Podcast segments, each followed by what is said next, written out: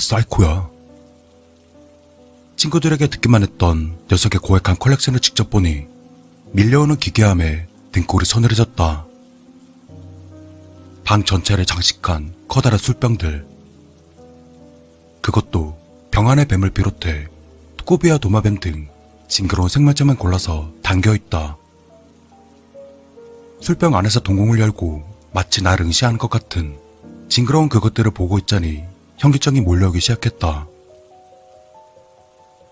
어때? 세계 각국을 돌아다니며 수집했지. 특히 뱀술은 베트남이나 태국 같은 동남아 쪽이 유명하더라고. 중국은 뭐 말할 것도 없고. 녀석은 뭐가 그리 좋은지 흡족한 미소를 지으며 코브라가 돌돌 말린 채 들어있는 병을 미끄러지듯 쓰다듬었다. 뱀이라면 소름 끼치게 싫어하는 나로서는 이 자리가 끔찍이도 싫지만 뭐 사정이 사정이니만큼 꾹 참고 마른 입술에 침을 발랐다. 굉장하네. 어, 굉장해. 이런 거 처음 봐. 너 이거 수집하느라 돈 꽤나 썼겠다. 대단한데? 난 차마 병을 쓰다듬지 못하고 병 하나 뱀을 손가락으로 가리키며 감탄하는 척을 했다. 돈? 돈 많이 들었지. 녀석은 나의 리액션이 마음에 들었는지 들쑥날쑥한 치아를 드러내며 음흉한 미소를 지어 보였다. 번들거리는 치아 사이에서 노란 금리가 번쩍 빛나다. 특히 이게 멋지네. 내가 가리킨 술병 안에는 알록달록한 무늬를 한 뱀이 자신의 꼬리를 물고 있었다. 굉장하지 않아? 이건 내가 직접 담근 술이야. 요즘 산에 가서 뱀도 직접 잡아다가 내가 술을 담그고 있다니까? 이게 내 체질인가 봐. 그래? 대단하다, 정말. 어른 하시겠습니까? 이러니까 아직 결혼도 못했지. 사업이 잘 돼서 돈 좀 꽤나 만진 이 녀석은 아직도 결혼을 못하는데 이유가 있었다. 오늘은 내가 특별히 너한테 술 담그는 거 보여줄게. 따라와. 뭐? 아니야. 뭘 굳이 그렇게까지. 나는 괜찮은데? 그것보다 나는 사업 이야기 때문에 온 거라. 순간 녀석의 작은 눈에서 미묘한 변화가 왔다. 네 사업 투자 때문에 그래? 투자는 걱정하지 마. 나 돈 많은 거 모르냐? 그리고 나한테 돈 한두 번 빌린 것도 아니고 새삼스럽게 왜 그래? 서재에 있는 서랍에 현금 많으니까 좀 이따가 줄게. 현금으로. 친구야, 일단 재밌는 거 구경하러 가자고. 녀석이 팔뚝을 내 목에 걸친다. 그리고 그 느낌은 마치 구렁이가 내 목을 재는 느낌 같아 소소라치게 닭살이 돋았다. 갑과 을 중 을의 입장인 나로서는 차마 싫은 티를 낼 수가 없었다. 그래, 나도 궁금했어. 이런 걸 어떻게 만드는지. 그렇지? 진짜 재밌을 거야. 내 의지와는 상관없이 녀석은 내 어깨에 손을 올린 채 나를 끌고 갔다. 그리고 잔뜩 움츠린 나를 향해 녀석이 말했다. 맞다. 오늘 담글 놈은 녹사야. 사실 오늘은 벌레로 담그려고 했는데 아직 재료를 못 구했네. 빨리 구해야 할 텐데. 무튼 조심해. 그리고 너 독사로 술 담그는 거 이거 돈 주고도 못 봐 임마. 상상만으로도 미간에 찌푸려진다. 곤충과 파충류라면 몸살이 치는 나였지만 비즈니스가 있기에 꾹 참고 녀석을 따라갔다. 녀석의 집을 나와 뒷마당으로 가니 짙은 녹색의 지하실 문이 보였다. 그리고 녀석이 문을 열자 한 명이 겨우 지나갈 넓이에 좁은 계단이 보였다. 조심 내려와. 어두우니까. 어, 그래. 녀석을 따라 내려간 지하실에는 알 수 없는 낙지가 풍겼다. 그리고 알 수 없는 박스들과 술병으로 쓰일 병들이 가득했다. 녀석은 성큼성큼 내려가 먼지가 쌓인 회색 자루를 뒤졌다. 어라? 자루를 뒤지던 녀석은 고개를 갸우뚱했다. 무슨 일인데? 여기 담아뒀던 뱀이 어디 갔지? 술도 안 그러고 분명 여기 자루에 담아뒀는데? 뭐야? 없어진 거야? 그리고 녀석이 내뱉은 말에 등골이 오싹해졌다. 독사라 위험한데 대체 어딜 간 거야? 뭐? 독사? 난 서둘러서 지하실 계단을 올라갔다. 계단 한 칸씩 오를 때마다 행운의 뱀이 있을까? 살금살금 아래를 주시하며 조심스럽게 올라갔다. 녀석은 나를 보며 껄껄거리며 웃고 있었다. 병신? 쫄긴. 뭐가 무섭다고 그러냐? 사는 새끼가. 야씨, 아무리 그래도 독사라며.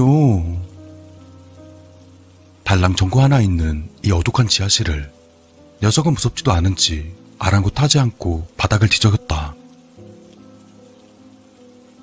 찾았다. 우리 아가 여기 있었네. 찾았어? 응. 찾았어. 그때였다. 갑자기 녀석은 비명을 지르며 쓰러졌다. 덩달아 나도 놀라서 넘어질 뻔했다. 뭔데? 왜 그래? 아씨, 뱀한테 다리를 물렸어. 턱사인데 큰일이네.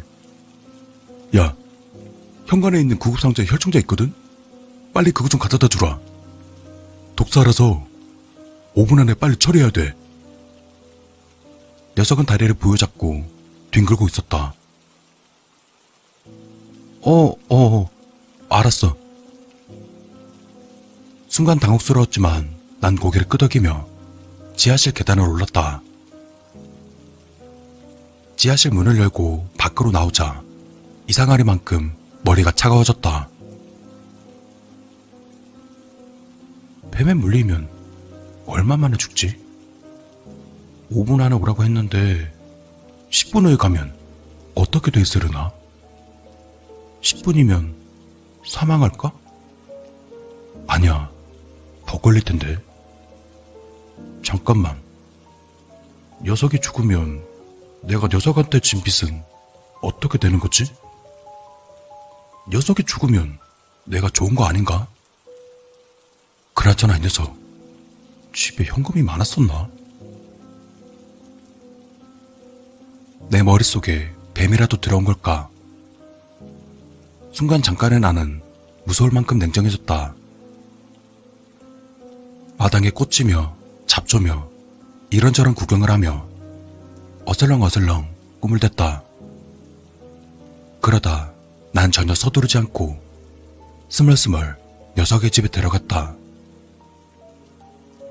현관 옆에 구급 상자 같은 게 보이긴 했지만 난 그냥 지나쳤다. 벽을 따라 쭉 진열된 술병들을 낱낱이 훑어보았다. 다시 봐도 징그럽긴 했지만 나름대로 귀여운 구석이 있는 것 같다. 그러다 나도 모르게 발걸음은 서재로 향했다. 서재에 돈이 있다고 했는데 녀석의 서재를 뒤적거렸다. 서재에도 이상한 생명체가 당긴 술병들이 진열되어 있었다. 찬찬히 둘러보았다. 순간에 난 신이라도 났는지 나도 모르게 휘파람을 불고 있었다. 그리고 녀석이 말한 현금이 가득 담겨 있다는 서랍문을 열었다. 조금의 덜컹거림도 없이 서랍문은 스르르 부드러운 소리를 내며 열렸다.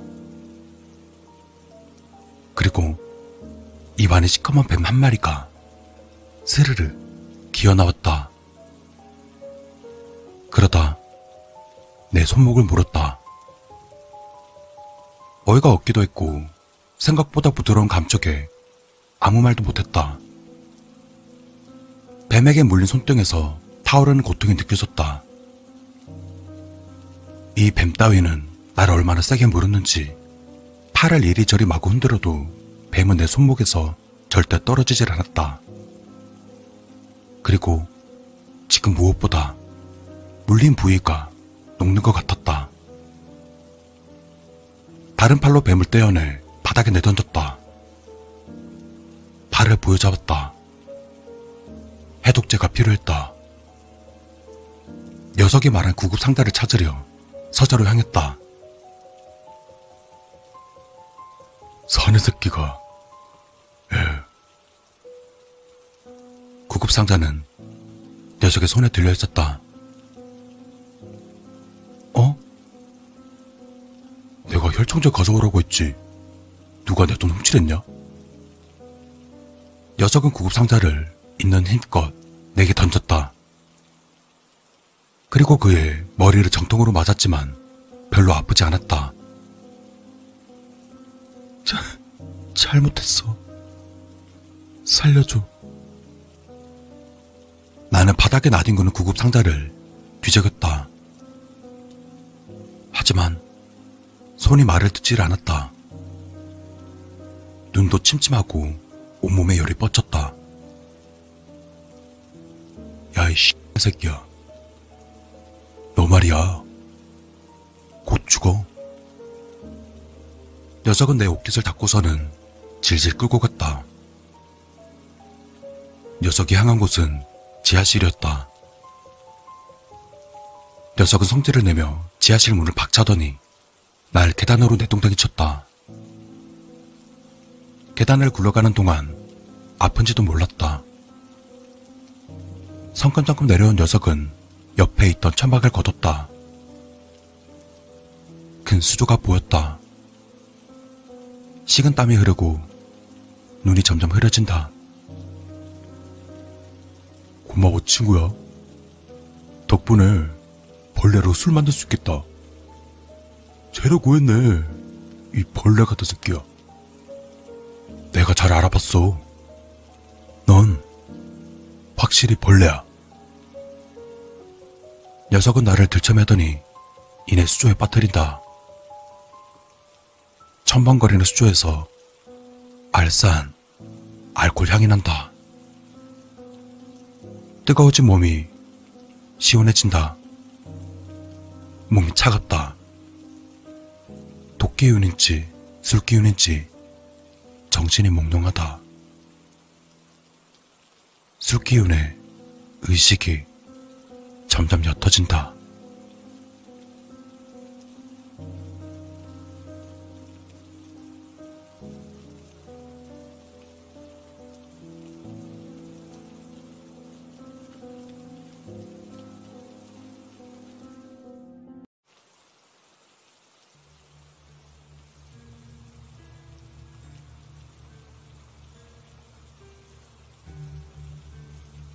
난 서울에서 자취 중인 한 대학생이다.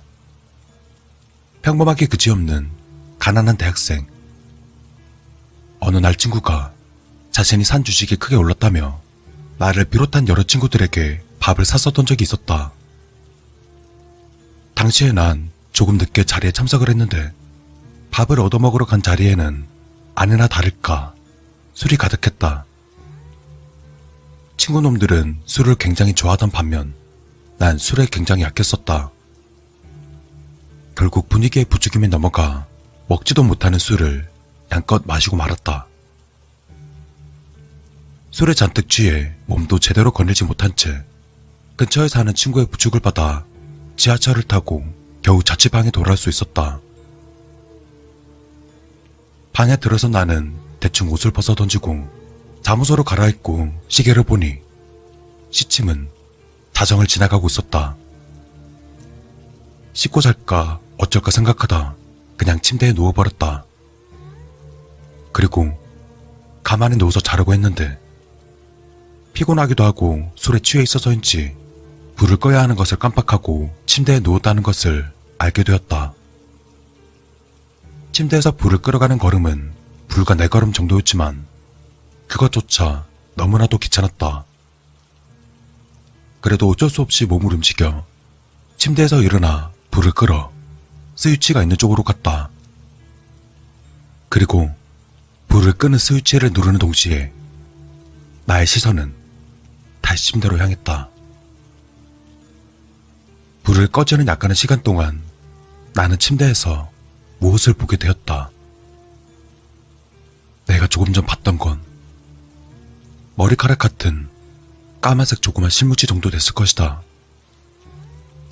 나 혼자 사는 자취방 침대에서 저런 긴 머리카락은 없을 테고 실 따위도 없을 텐데 라고 생각을 하다가 어지간히 술에 취했나라는 단순한 결론을 내리고 말았다.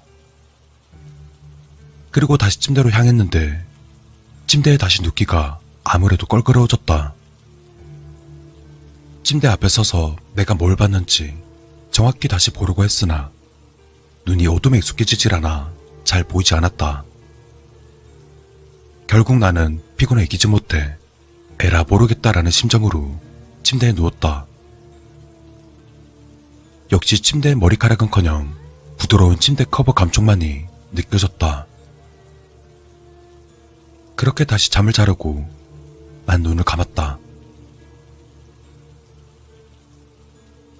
나는 잠을 잘 때 버릇이 하나 있다. 눈을 감고 내 숨소리에 귀 기울여 들이쉬고 내쉬는 것에 집중하는 것이다.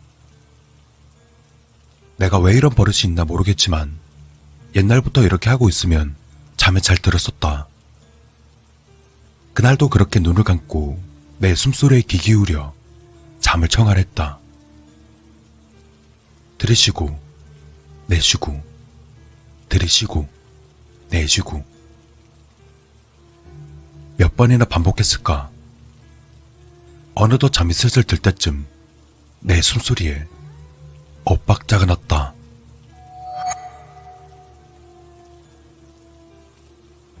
분명 난 숨을 전부 내쉬었는데 누군가가 반박자 늦게 숨을 내쉬는 소리가 들렸다. 누군가가 내 주위에서 같은 리듬으로 호흡하고 있었던 게 틀림없다. 온몸에 소름이 돋았다.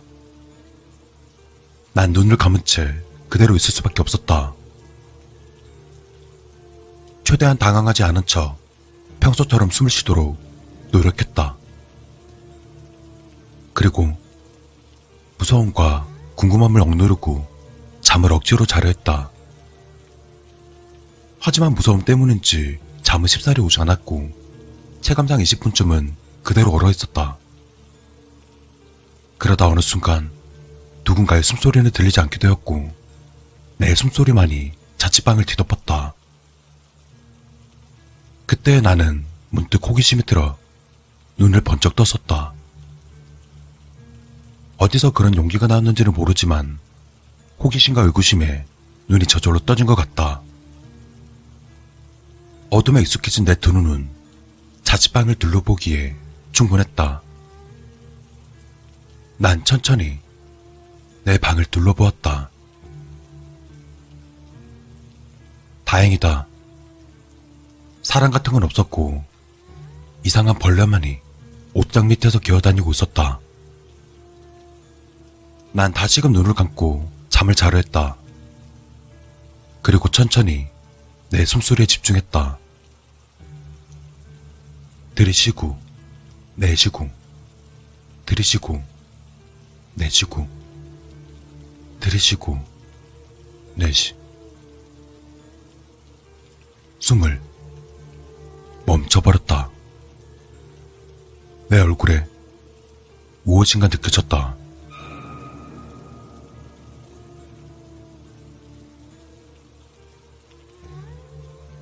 가까이에서 느껴지는, 아니, 거의 밀착해 있다는 표현이 맞을 정도로 누군가의 숨결이 내 콧잔등을 쓸어내렸다. 너무도 생생한 느낌이었다. 본능적으로 나는 눈을 떠버렸다. 아주 까맣게 그을린 여자인지 남자인지 구분도 안 가는 마치 불에 타 죽은 시체를 땅에 묻어뒀다 부패가 시작될 쯤 꺼내놓은 듯한 무채가 초점도 안 맞을 만큼 가까운 거리에 내 위로 떠 있었다.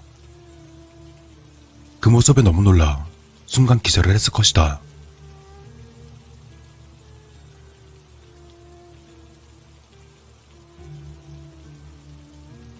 내가 잠결에 다시 깨어난 건 그날 새벽 5시 반쯤. 잠에서 깬 이유는 심각한 갈증 때문이었다. 방 안을 조금 둘러보니 불과 몇 시간 전에 봤던 그 물체는 온데간데 없었고 이상한 벌레들만이 날 반겨줄 뿐이었다. 해가 뜨기 전이 가장 어둡댔나? 어쨌든 주위는 상당히 어두웠다. 물 마시고 싶은 심장은 굴뚝 같은데 아무래도 그 물체를 봤던 것이 마음에 걸렸다. 그러나 이내 술을 지나치게 먹은 것이 화근이었을 뿐이라고 일종의 자기 합리화를 시작했다. 술에 너무 취하면 이런 경험도 하는구나 스스로 생각하며 주방으로 걸어 나가서 정수기에 물컵을 놓고 물을 받았다. 물이 주르륵 물컵에 담긴다. 어느 정도 채워진 물컵을 잡아들고 타는 갈증을 해소한다. 꿀꺽, 꿀꺽, 꿀꺽. 그런데 뒤에서 숨소리가 들리는 것 같다.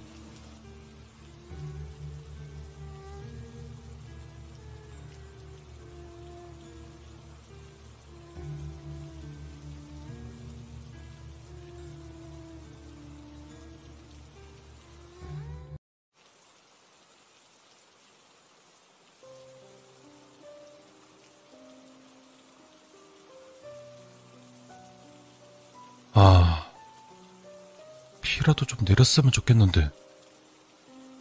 지게를 쥐고 산을 오르던 청년은 투박한 손으로 흐르는 땀을 대강 훑어내며 말했다. 지속된 가뭄으로 온 나라가 힘들어하고 있지만 청년이 살고 있는 작은 산골 마을은 특히나 그 피해가 극심했다. 농작물은 다 말라 죽었고 짐승들도 다채를 감추었다. 이대로 가다간 겨울을 나기는커녕 이번 여름을 넘기기도 힘들 것 같았다. 마을 사람들이 당장 집에 풀칠이라도 하기 위해서는 이렇게 길고 긴 산길을 넘어 아랫마을로 내려가서 나무와 나물 따위를 내다 팔지 않으면 안 되었다. 청년은 등에 쥐고 있는 볼품없는 나무 토막들을 보며 한숨을 내쉬었다. 이걸 팔아서 얼마나 받을 수 있을지 답답함이 몰려왔다. 청년은 어두운 얼굴로 다시 산길을 오르기 시작했다. 생각보다 나무를 좋은 값에 팔아 안심했건만 가뭄 탓에 식료품 가격이 껑축 뛰었다. 청년이 가게 주인에게 빌다시피 하여 살 수 있었던 건 고작 곡식 한 주머니 뿐이었다. 이걸로 죽을 끓여도 마을 사람들이 한술씩이나 뜰 수 있을지 모르겠다. 어둑해진 산길을 오르며 청년은 깊은 한숨을 쉬었다. 서둘러 마을로 돌아가야 했지만 발걸음은 무겁기만 했다. 산 아래로 마을이 보일 쯤 청년은 잠시 쉬었다 갈 요량으로 눈앞에 보이는 바위에 앉았다. 피곤하기도 했지만 마음이 너무나 무거웠다. 청년이 오기만을 기다리던 마을 사람들은 청년의 가벼운 등짐을 보면 어떤 표정을 지을지 생각하고 싶지 않았다. 그때 청년의 깊은 한숨 사이로 인기척이 느껴졌다. 산짐승인가 싶어 급히 고개를 돌린 청년의 눈에 기묘한 것이 들어왔다. 얼핏 봐서는 사람 같았지만 마치 짐승처럼 온몸은 하얀 털로 덮여 있었고 다 찢어진 더러운 녹말을 걸치고 있었다. 그리고 얼굴은 익살스럽게 웃고 있는 표정의 가면을 쓰고 있었다. 누, 누구요? 그 기묘한 모습에 청년은 지팡이를 들어올리며 물었다. 그 요상한 짐승은 마치 재미있다는 듯 고개를 흔들어대며 대답했다. 나? 도깨비지. 산도깨비야. 그리곤 청년의 등짐을 슬쩍 보더니 이어서 말했다. 너 도움이 필요하지? 난 다 알아. 마을 사람들을 먹일 음식이 필요한 거지. 청년은 도깨비라는 말보다 음식이라는 말이 귀에 더 들어왔다. 청년은 손에 쥐고 있던 지팡이를 내려놓았다. 그러자 관심을 보이는 청년을 보면서 도깨비는 가장되게 어깨를 떨며 말했다. 내가 도와줄게. 마을 사람들을 먹일 음식을 줄 수 있어. 물론 조건이 있지. 청년의 대답 없이 가만히 도깨비를 응시했다.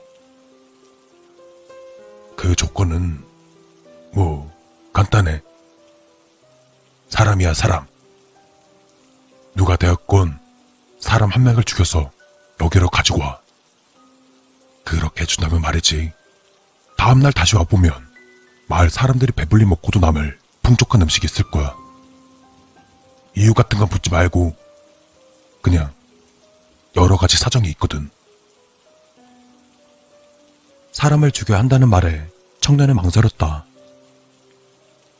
식량이 절실히 필요하긴 해도 사람을 죽인다는 게 그리 쉽게 할 수 있는 일이 아님은 분명했기 때문이다. 청년의 망설임을 알아챈 것인지 도깨비가 입을 열었다.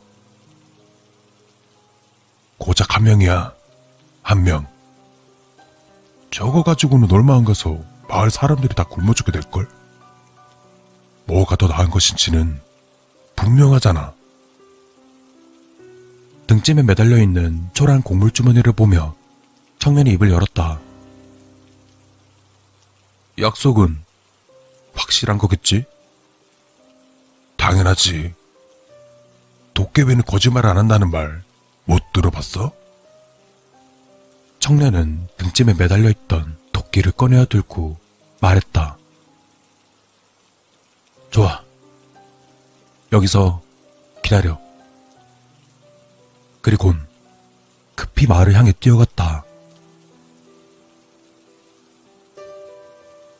청년이 사는 마을 어귀에는 거지의 움막이 하나 있었다. 어디서 온 건지 어떤 사람인지 알 수는 없지만 정신이 반쯤 나간 듯한 그 거지는 마을 사정이 괜찮을 때만 하더라도 크게 문제되지 않았지만 지금 같은 상황에서는 상당히 거슬리는 존재가 확실했다. 조심스레 움막안을 들여다보니 좁은 공간에서 넉마를 뒤집어 쓰고 잠들어 있는 거지의 모습이 보였다.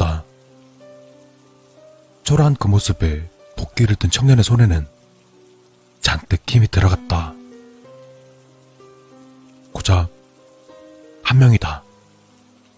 쓸모없는 저 인간 한 명만 희생하면 마을 사람들이 살아갈 수 있다.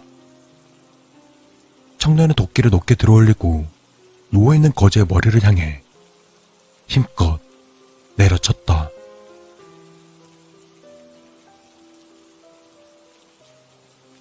빨리 또 가져왔네. 잘했어.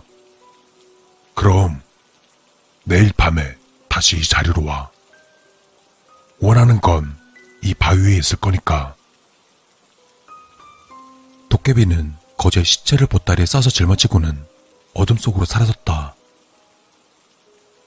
청년은 손 안에 남은 감각을 지우려는 듯 연신 손을 주물럭거리며 마을로 돌아왔다.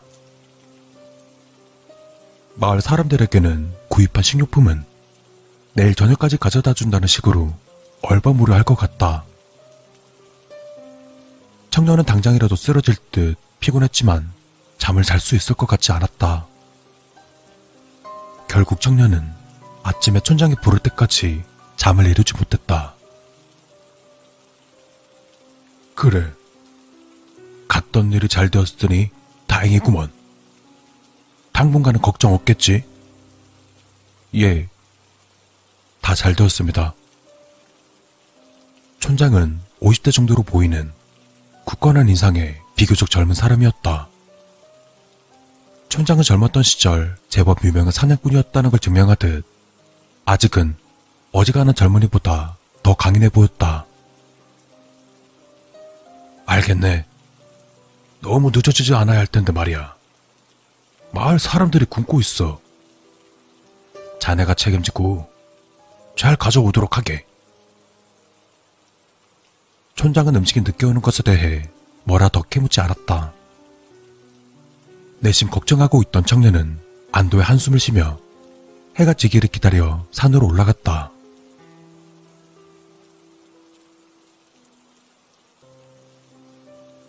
도깨비의 말은 거짓이 아니었다. 약속했던 장소 그 바위에는 마을 사람들이 충분히 먹을 만한 식료품이 한가득 놓여 있었다. 청년 혼자서는 짊어지고 가기 힘들 정도로 많은 양의 식료품들. 아무래도 마을로 내려가서 몇 명 더 불러와야 할 것 같았다.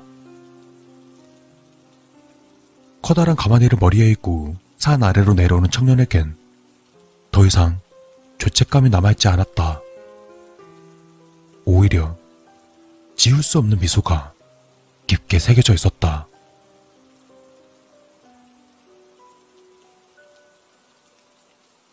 그로부터 한 달이라는 시간이 지났다. 창고에 있던 풍족한 식량이 다 떨어지기에 충분한 시간이었다. 이제 자진해서 먹을 것을 구해오겠다고 촌장에게 당당히 말했다. 그리곤 도깨비를 만났던 그곳으로 향했다. 그곳에는 마치 알고 있었다는 듯 도깨비가 청년을 기다리고 있었다. 찾아올 줄 알았지. 또 내 도움이 필요한 거지. 조건은 지난번과 똑같아.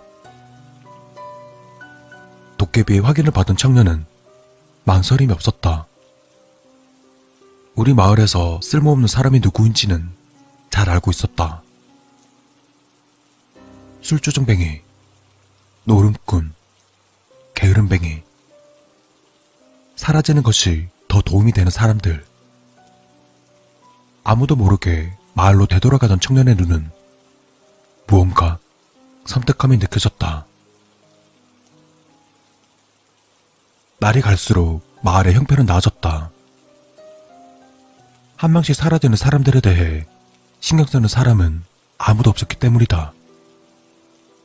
그들은 필요 없는 사람이었으니까.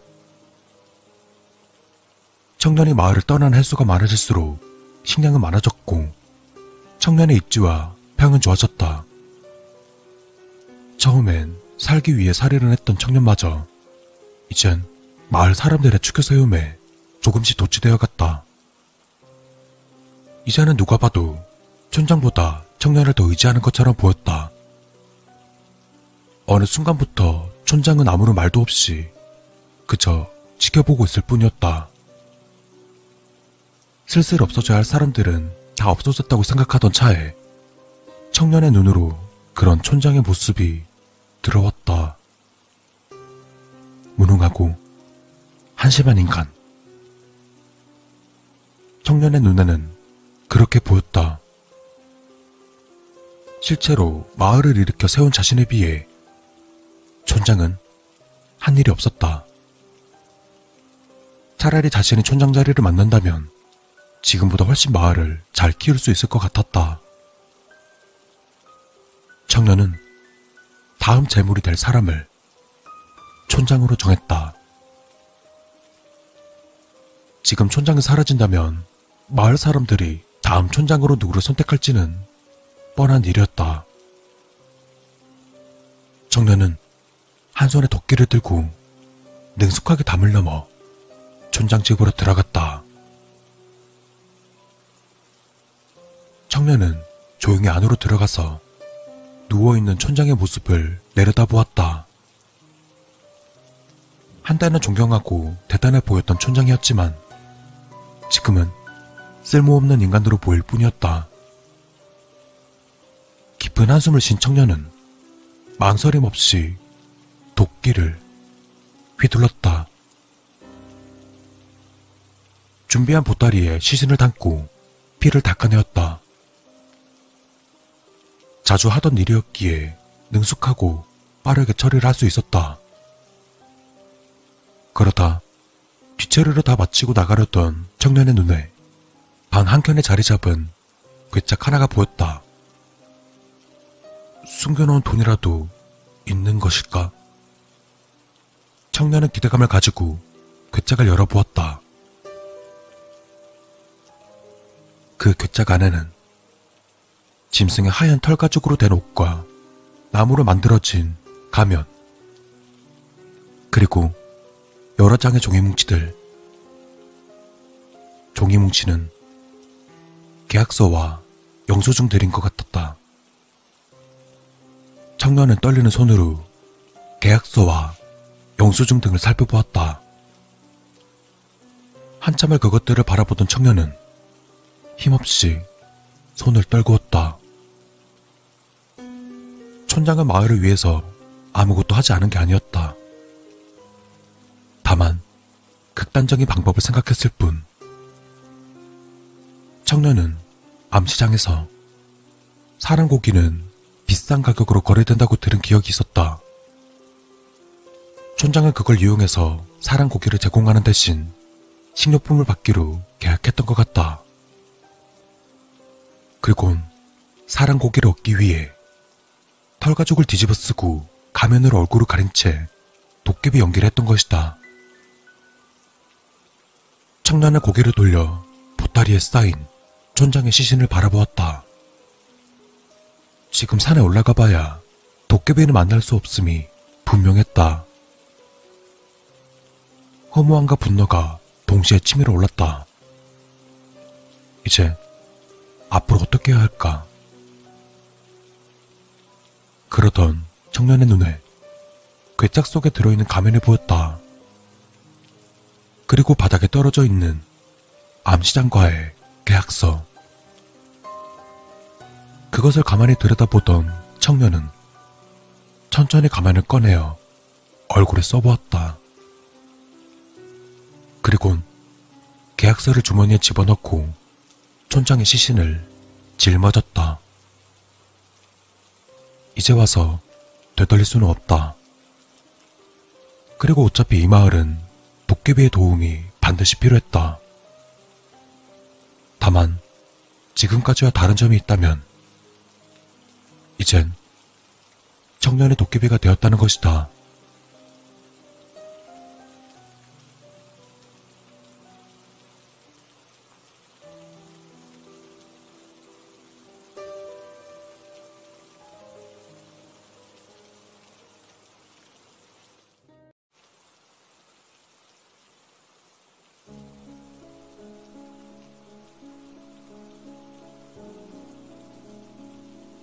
달이 밝은 탓에 숲길을 달려나가는 데는 크게 문제가 없었다. 이 길을 알리 없었지만 간절한 마음 하나로 어두운 숲속을 무작정 달리는 중이었다. 이러다간 진짜 죽겠다 싶은 순간까지 다리를 멈추지 않았지만 마침내 한계가 왔는지 힘이 탁 풀리는 바람에 그 자리에 멈춰서 털썩 무릎을 꿇었다. 숨소리는 거칠었고 조여오는 심장의 통증 때문에 한 손은 가슴을 움켜쥔 채였다. 잠시 숨만 고르고 다시 움직이려 해봐도 현기증 때문인지 한 발짝 내딛는 대신 그대로 바닥에 풀썩 쓰러졌다. 커다란 달이 떠있는 하늘은 무척이나 아름다웠지만 여유있게 별을 감상할 때가 아니니 눈을 감고 집중했다. 자, 진정하고 생각해보자. 지금 내가 뭐 하는 거지? 지금 뭘 해야 되지? 다행히도 그리 어려운 질문은 아니었다. 도움. 그래. 어디든 가서 누구한테든 도와달라고 해야지. 그렇게 말하고는 마치 나 자신에게 설명하듯 열심히 상황을 정리했다. 자, 생각해봐. 여자친구랑 산부인과 다녀오는 길이었어. 오는 길에 말싸움을 했지. 그래. 임신 때문에. 난 내 가족, 딸 하나 키우는 것도 벅차. 애 하나 더 키우는 건 불가능해. 그래서 지우자고 했고, 그녀는 팔을 냈어. 나도 짜증이 나서 속도를 너무 내는 바람에 커브길에서 맞아 굴러 떨어졌어. 가드레일 들이받았잖아. 눈 떠보니까 여자친구는 피 흘리고 있었고 난 빠져나왔어. 날 보면서 살려달라고 구해달라고 그래서 난 사람들 부르려고 했는데 핸드폰은 어디로 날아갔는지 안 보이고 그렇게 미친 사람처럼 떠들어 대다 보니 슬슬 호흡이 돌아왔다. 그래서 일단 어떻게든 도움 청하라고. 그래. 빨리 가요. 하지만 좀 전의 기대와는 달리 다시 일어나지도 달려나가지도 않았다. 뜨거워졌던 몸이 식어간과 동시에 머릿속도 차갑게 식어갔다. 아니야. 안 돼.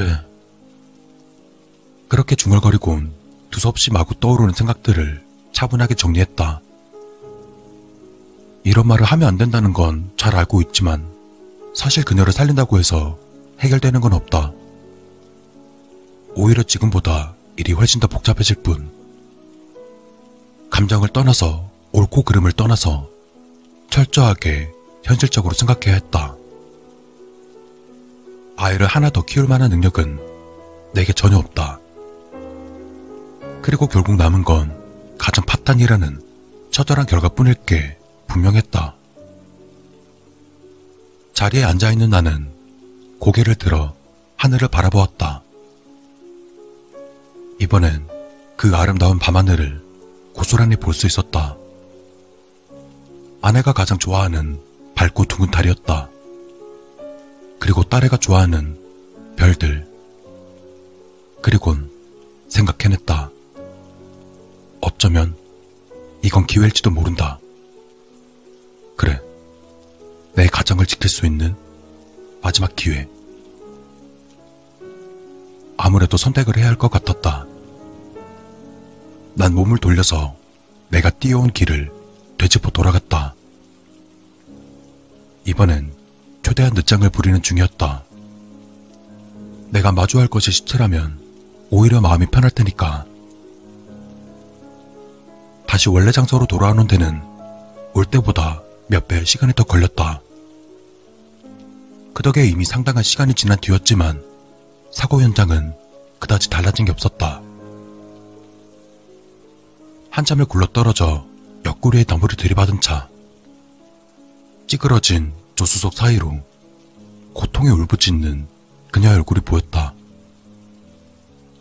눈을 감은 채 움직임이 없는 것을 보고 기대감을 뿜는 자신에게 약간의 섬뜩함을 느꼈지만 이미 결정한 이상 독하게 마음 먹기로 했다. 모든 건 다 가족을 위해서, 그리고 우리 딸을 위해서다. 난 가까이 다가가서 피로 울룩진 그녀의 목에 손을 가져다 대었다. 차가웠지만 시체가 주는 그런 차가움은 아니었다. 그리고 서명이 뛰고 있는 맥박도 느낄 수 있었다.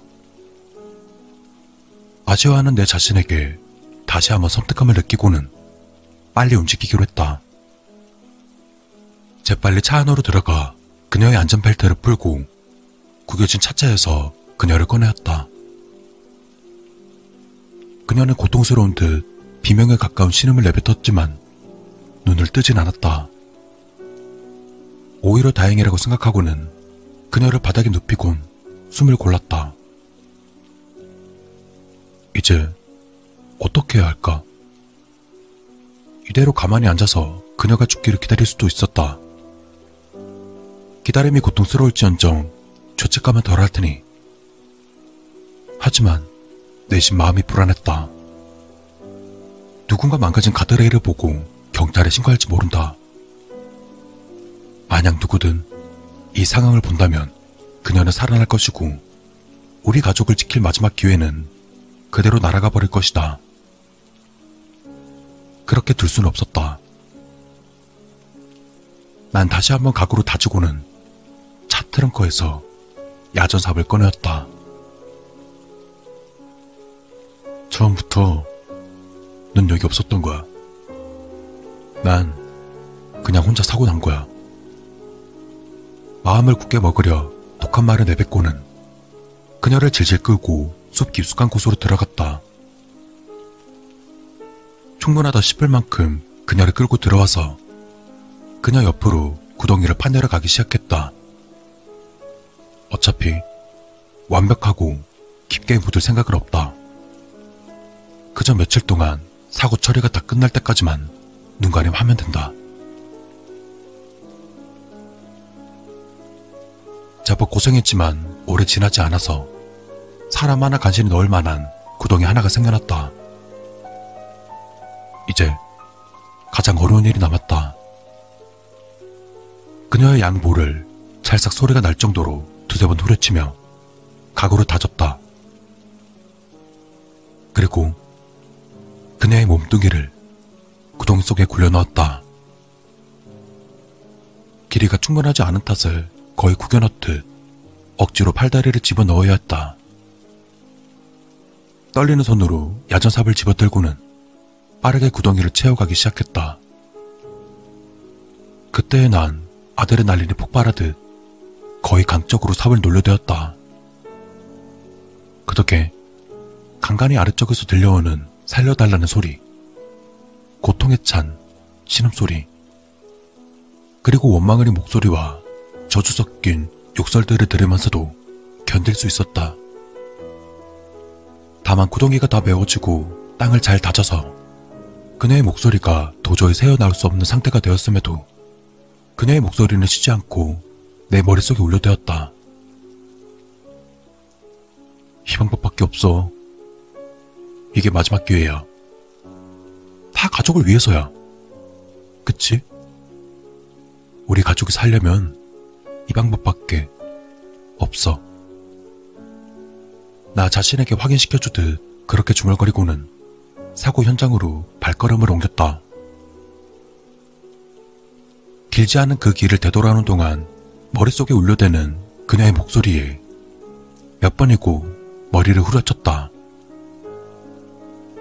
사방에서 들려오는 사박거리는 소리는 구덩이를 파헤치고 빠져나온 그녀가 내 뒤를 따라오는 발소리처럼 들려왔다. 이제 급한 일이 끝났다.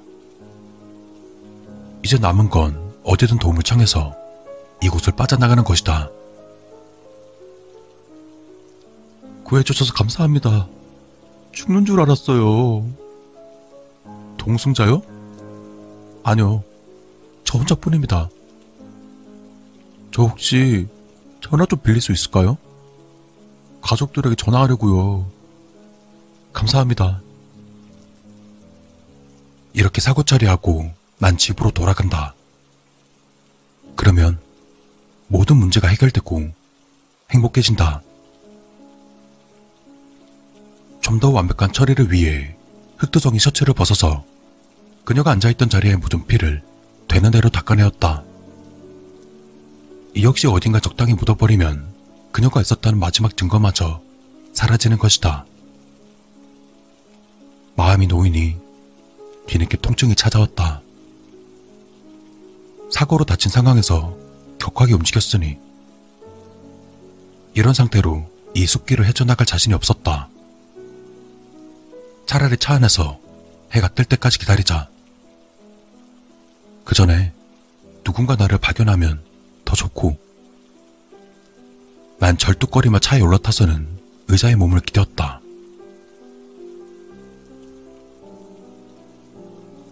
바스락, 바스락, 바스락. 잠들 생각은 없었는데 몸 상태 때문에 기절하듯 잠에 빠져든 모양이었다. 통증 때문에 다시 깬 것까지는 좋았는데 뭔가 이상했다. 바스락, 바스락, 바스락. 무언가가 천천히 이쪽으로 오고 있다. 도움을 주려는 사람일까? 아니, 그렇다면 저런 소리를 내지 않을 게 분명했다. 분명 이 소리는 무언가가 낙엽 위를 기어오는 소리다. 그리고 이 정도로 크게 들린다는 건 이미 코앞까지 도착했다는 뜻이었다. 난 이를 악물고는 옆에 놓았던 야삽을 양손으로 집어들었다. 바스락, 바스락, 바스락, 바스락. 톡, 톡, 톡. 차를 두드리는 그 소리에 비명이 터져 나오는 걸 간신히 틀어막고는 재빨리 머리를 굴렸다. 밖에 있는 것이 무엇인지 상상하는 것은 그리 어렵지 않았지만 차라리 다른 끔찍한 것이었으면 좋겠다는 생각이 들었다. 이대로 기다릴까? 그냥 무시하고 기다리다 보면 어떻게 되지 않을까? 아니, 그보다 어떻게 그 구동에서 빠져나온 걸까? 설마 아이 때문에? 아이 때문에 맘 편히 죽지 못하고 있는 힘을 다해서 기어나온 걸까? 머릿속이 복잡해져 아무런 결정도 하지 못하고 있었지만 선택의 여지는 없어졌다. 독, 독, 독. 살려주세요. 제발. 내가, 내가 잘못했어요. 머릿속에서 간신히 쫓아냈던 그녀의 목소리는 또다시 내 귓속으로 파고 들어온다. 그리고 그 순간 공포심과 죄책감과 분노가 한 번에 몰아치는 걸 느낄 수 있었다. 난 거칠게 옥소를 내뱉고는 그대로 차문을 박차고 밖으로 나갔다. 그리고 바닥에서 덜덜 떨고 있는 흑두성의 여자를 찾아낼 수 있었다. 정말 죽지 않고 그 구덩이에서 기어나온 것이다. 섬뜩한 느낌을 받기도 했지만 그보단 분노가 더 컸다. 난 미친 것처럼 괴성을 지르며 머리라 여겨지는 곳에 있는 이껏 야삽을 휘둘렀다. 미친 사람처럼 휘두른 덕에 사방으로 피가 튀었다. 그리고 내 눈앞에는 처참마리만큼 망가진 시체가 쓰러져 있었다. 피와 흙과 낙엽이 뒤엉켜 엉망이 돼버린 그녀의 머리칼은 그녀가 누구인지 다시 한번 되새기게 해주었다. 지금은 끔찍한 모습이지만 난 이 머리칼을 참 좋아했다. 관리가 귀찮다는 이유로 단말을 고수하는 아내 대신 그녀의 긴 머릿결을 쓰다듬고 향기를 맡으며 부족한 애정을 채워나갔는지도 모른다. 그녀가 덜컥 김씨 사실을 밝히고는 양육비 얘기를 꺼내지만 않았어도 제법 좋은 연인으로 남았을 것이다. 그녀를 사랑하고 또 아내와 딸을 사랑하면서 그렇게 행복한 시간을 보냈을 것이다. 씁쓸한 마음에 심호흡을 두 번 크게 내지른 뒤 아까보다 더 거침없이 시체를 다시 구덩이로 끌고 가기 시작했다. 이번엔 좀 더 완벽하게 묻어놓고 다시 한번 깔끔하게 정리할 생각이었다. 내 사랑하는 아내와 더욱더 사랑하는 내 딸. 우리 가족의 행복을 위해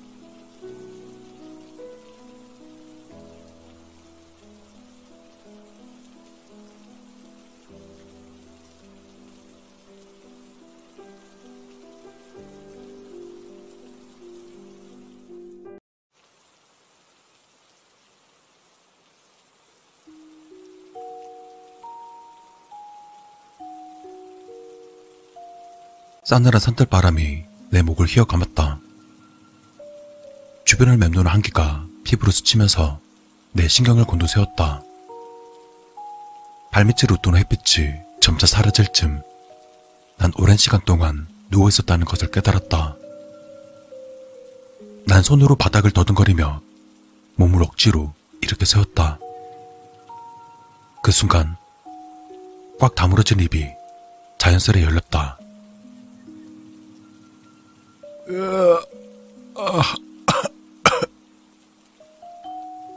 온몸은 새몽동으로 맞은 듯한 느낌이 들었다. 그리고 내 목구멍에서 뜨거운 것이 마구 솟구쳤다. 동아리뼈에 금이 간 듯 찌릿찌릿 아파왔다. 두 다리로 온전히 서 있기란 힘들 듯하다. 난 순식간에 앞으로 고꾸라졌다. 달리는 자전거에서 넘어지거나 종이에 손이 베이고 책상에 머리를 부딪히는 것과는 급 자체가 달랐다. 살면서 느껴보지 못했던 고통이었고 지금 내가 겪고 있는 이 고통이란 참으로 가혹했다. 난 온몸에 힘이 없어 엎드려 있을 수밖에 없었다. 그러다 내 얼굴 앞으로 희끄무레한 것이 보이기 시작했다.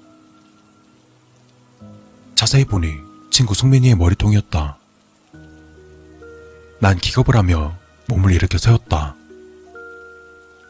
이상하게 그 순간은 전혀 고통을 느낄 수가 없었다. 핸드폰 플래시를 켜놓고 주위를 비추자 곧바로 설명이 되는 광경이 내 시야로 잡혔다. 산산조각 나서 불에 타고 있는 고속버스. 깨진 창문 위로 엎어져 있는 사람들. 바닥을 이루는 붉은 호수. 그리고 내가 서 있는 곳은 해발 800m 대관령의 어느 도로 옆 낭떠러지. 생존자는 나뿐이었다. 아니, 그런 줄 알았다.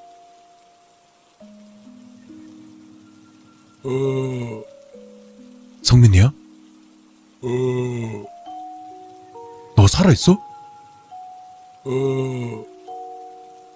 너 지금 어디야? 코 잡고 오라고만 해.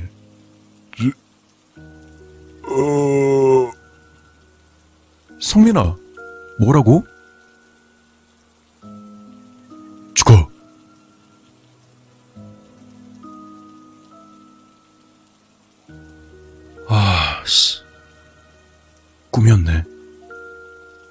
덮고 있던 이불을 내팽개쳤다. 매일같이 겪는 악몽이었지만 적응하기가 쉽지 않았다. 고장난 수도꼭지를 타고 온몸에서 땀이 마구 흘러나왔다. 시계를 보니 오전 3시였다. 진정되지 않는 가슴을 억누르기 위해선 시원한 물 한 잔이 필요했다. 냉장고 안에 물통을 집어 찬물을 단숨에 들이켜봐도 상쾌해지기는커녕 등골이 서늘해졌다. TV 위에 있는 액자가 반짝였다. 그것은 입대하기 전 성민이와 단둘이 추억여행을 갔을 때 찍은 사진이었다. 난 액자를 들고 한참을 바라보았다. 사진 속 활짝 웃고 있는 두 남자는 우스꽝스러운 포즈를 취하고 있었다. 사고가 난 지 두 달이 지났지만 그 끔찍했던 현장은 쉽게 잊혀지지 않았다. 이리저리 튕겨나간 사람들, 산산조각이 난 버스, 풀밭을 붉게 물들인 선호색 피, 그리고 성민이의 얼굴. 그래, 내가 많이 원망스럽겠지. 순간, 사진 속 평온했던 성민의 얼굴이 순식간에 바뀌었다. 머리에선 피가 쉴새 없이 흘렀고, 입술은 너무나도 창백해 보였다. 그리고 사진 속 성민이의 눈동자가 움직이더니, 이내 나와 시선이 마주쳤다. 굳어져 가는 다리를 필사적으로 조종하며 뒷걸음질쳤다. 순수한 공포심이었거나 순수한 죄책감이었거나 얼른 입으로 덮고 잠을 청하라고 했지만 어렴풋하게 희미한 목소리가 들려왔다. 죽어.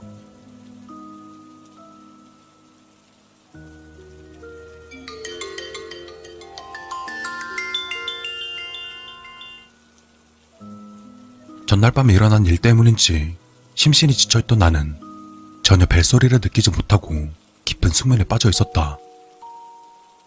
한동안 벨소리가 여러 차례 울렸었고 억지로 눈을 뜨게 되었다. 잠이 덜 깬 상태로 핸드폰을 쥐고 발신자를 보자 잠이 확 달아났다. 난 재빠르게 통화 버튼을 눌렀다. 중후하고 무거운 목소리가 들렸다. 아, 예, 사장님. 자네, 지금 괜찮아? 네? 아, 네. 괜찮습니다. 아, 들었어. 큰 사고 났다며. 몸은 다 낫나? 거의 다 나았습니다. 자네 못 보는 줄 알았어. 진짜 다행이야. 걱정해 주셔서 감사합니다. 아, 그래. 오늘은 일도 별로 없으니까 집에서 푹 쉬어. 네? 아, 그래도 되는지. 괜찮아. 자네 몸 걱정부터 하라고. 네, 감사합니다, 사장님. 그래. 같이 갔던 친구는 괜찮고. 제 친구요? 난 더 이상 말을 이어갈 수 없었다.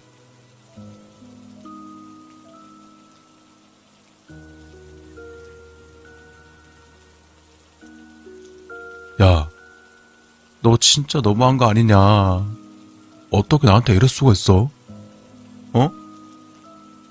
바닥엔 소주병과 맥주 캔이 주인을 잃고 나뒹굴었다. 도저히 녀석으로부터 도망칠 방법이 없었다. 술이 거나하게 들어간 뒤에야 그 녀석 앞에서 당당해질 수 있었다. 너 죽은 거 제일 슬펐던 사람이 누군지 알아? 너네 가족도 아니고 바로 나였어 임마. 근데 왜 자꾸 꿈에서도 괴롭히고 현실에서도 괴롭히는 건데 뭐? 죽어? 너 그게 나한테 할 소리야? 그래 나 죽을 거야 사실 너 얘기만 나오면 나도 확 죽어버리고 싶어 혼자 살아남은 내가 미안하고 그래 죄책감 들어서 미치겠어 지금도 어디서 나를 지켜보고 있지? 죽기 직전의 모습으로 말이야 근데 있잖아 이제 하나도 안 무서워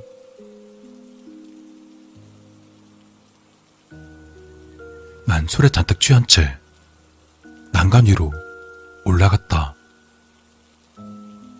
등 뒤에서 불어오는 바람은 내 뜻을 재촉하는 것 같았다. 혼자 떠나버린 친구가 원망스러웠고, 혼자 살아남은 내가 몹시도 원망스러웠다.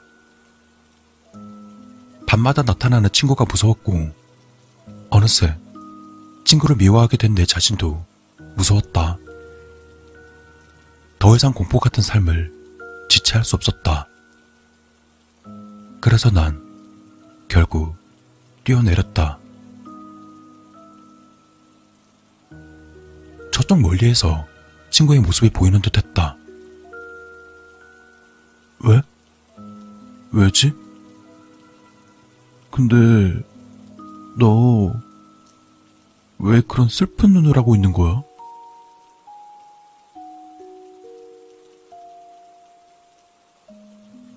아, 죽고 싶다. 김성민, 너 이 새끼? 죽고 싶다는 말 입에 붙었어, 아주.